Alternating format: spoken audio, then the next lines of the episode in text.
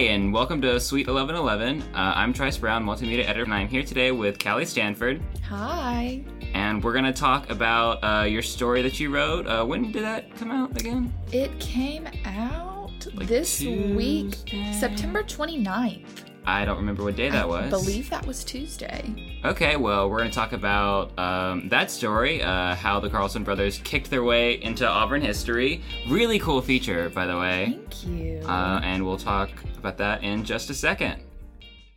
Hey, this is Collins Keith, podcast writer for The Plainsman. If you like this podcast and would like to support the organization and our team, you can visit our website at theplainsman.com and click on the button in the upper right hand corner that says donate.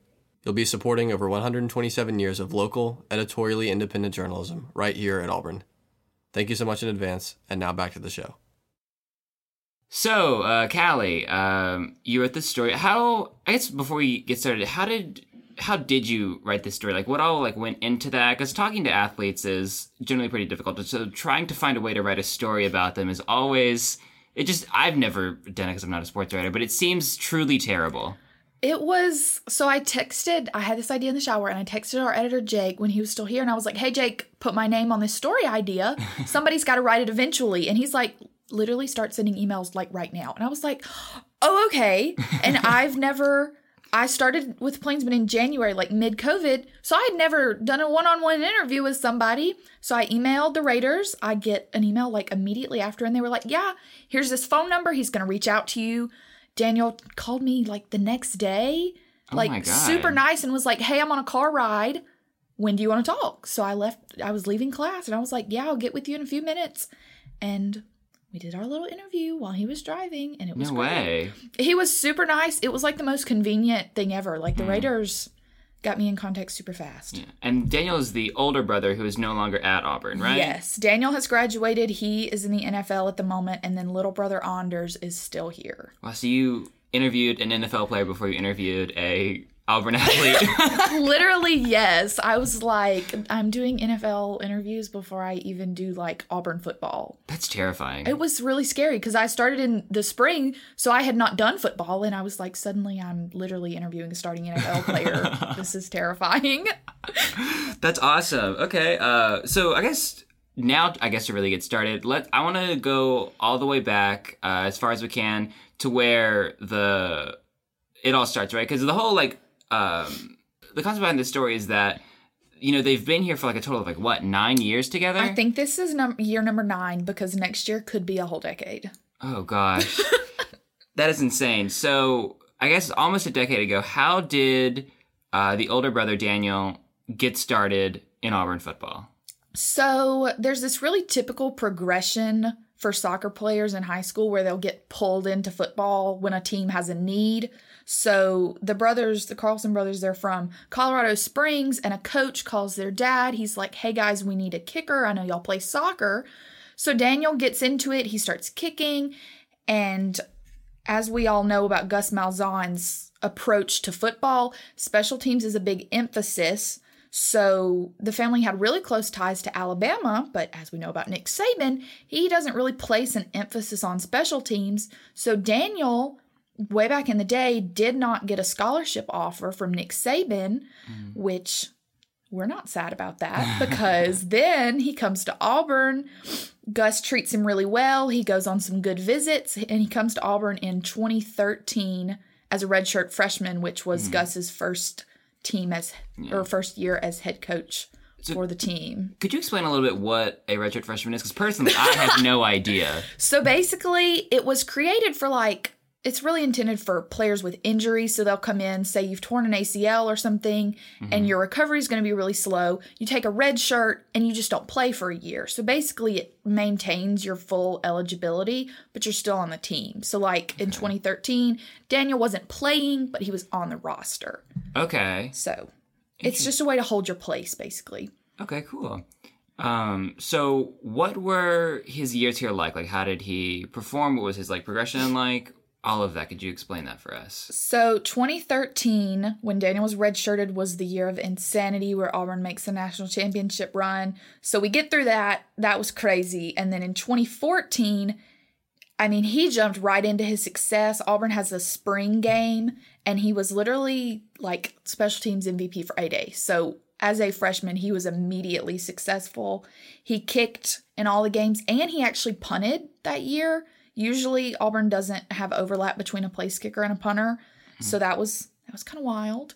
And um, he was just incredibly successful, very consistent. Um, both of brothers are known for their length, so like if it was if it was under 50 they very comfortably would send one of them out there. So he was very very successful at any and all lengths. He won a few games by himself and um some pretty like noticeable results from that he was a Lou Groza finalist three years in a row i believe so, So, what is the Lou Groza Award? I don't really know anything. it's a about national place kicker recognition. Um, we all know the Heisman. Like, there's all these awards that everybody's familiar with, but the Lou Groza Award is like the standard for kickers. So him Okay. being recognized as a finalist more than once is just crazy. Yeah. Okay. Ultimately, at the end of his career, and you can look it up to this day, he is the highest scoring player in the SEC. Not like highest scoring kicker, any of that. He is like the highest scorer. Really? So not like Bo Jackson, not one of those Alabama quarterbacks, those people. It's a it's our little kicker, just no way. all the way up there. And I just think that's the coolest thing ever because we, you know, other teams kind of take advantage of kickers. They're just kind of off to the side, but like here at Auburn, we placed a lot of emphasis on it and like I think that's a really cool recognition for his success. Okay, so um, remind me again when, like, what were the years that Daniel was at Auburn? So Daniel starts in 2013. He gets a red shirt, and then he's alone here until 2017 when Anders arrives. So those three years were the years that he got. Uh, he was a finalist for the Lou Groza Award. I believe so. Okay, and Anders shows up in 2017 or 2018. Anders shows up in 2017, but he was redshirted because why do you need to use Anders when you have Daniel on the team? Right. So he just takes a red shirt to preserve some eligibility, and Daniel keeps doing his thing. So yeah, we've talked a lot about um, Daniel's progression and like entrance into football. What was Anders doing during that time? Do they have similar stories, or like how how does that work? So I asked that question because again, they're both soccer players and um Daniel basically pulled Anders into it with his like once he started playing, Anders was just around it, got interested like you do with your, what your siblings are doing. Mm-hmm. So basically the same thing and they were far enough apart they never played together in high school. So they did what they did here at Auburn. It was just Daniel played, Daniel took over the starting role at the high school and then Anders came up right behind him and did the same thing. That's so cool. There's like a little like echo. Yes, because I thought it was really funny. I was like, "So did y'all ever play together back in Colorado?" And he was like, "No, we never overlapped." wow. So they're finally competing now. That's awesome. Okay, so you know they've never like you said as you said you know as back in Colorado they never played together, um, but now they're kind of they're around each other a lot more and they're kind of they're not exactly at the same level, are they? I, that's a great question because you can look at all these numbers from when Daniel was at Auburn and mm-hmm. Anders is in Auburn, and you'll see videos of them kicking in their free time, and you're like, yeah, they're at the same level. And Daniel, when I talked to him, he kind of agrees. He said they're finally reaching a level where they're actually competing with each other. When he spends time in Auburn, he said they kick against each other, see who can kick it longer. So I think they're finally at a point their careers have gone on long enough that their their skill levels are about the same. Wow, that's amazing. It's crazy. Okay. So, um, we've talked a lot about, you know, what Daniel uh, has been up to and Anders' progression into Auburn football, but what were Anders' years like at Auburn so far? So he's done a lot. We're looking to see some better things this year. His um his field goal percentage is what I like to notice the most. I don't have exact numbers in front of me, but um I would call it like an exponential increase because Daniel to me was more consistent, but Anders I think he started with about a 60% completion rate and I know last year he was just over 90. So oh, wow. He's just about near perfect, which is super fun to watch. Like I know last season, everybody in the student section, I think it was like Arkansas or South Carolina, we watched him win the game in the rain. So I, that completion Wow. percentage to me is just crazy. And I think it'll, and Daniel agreed. I asked him if he thought it would increase this year, and he absolutely thinks that Anders can at least get there again.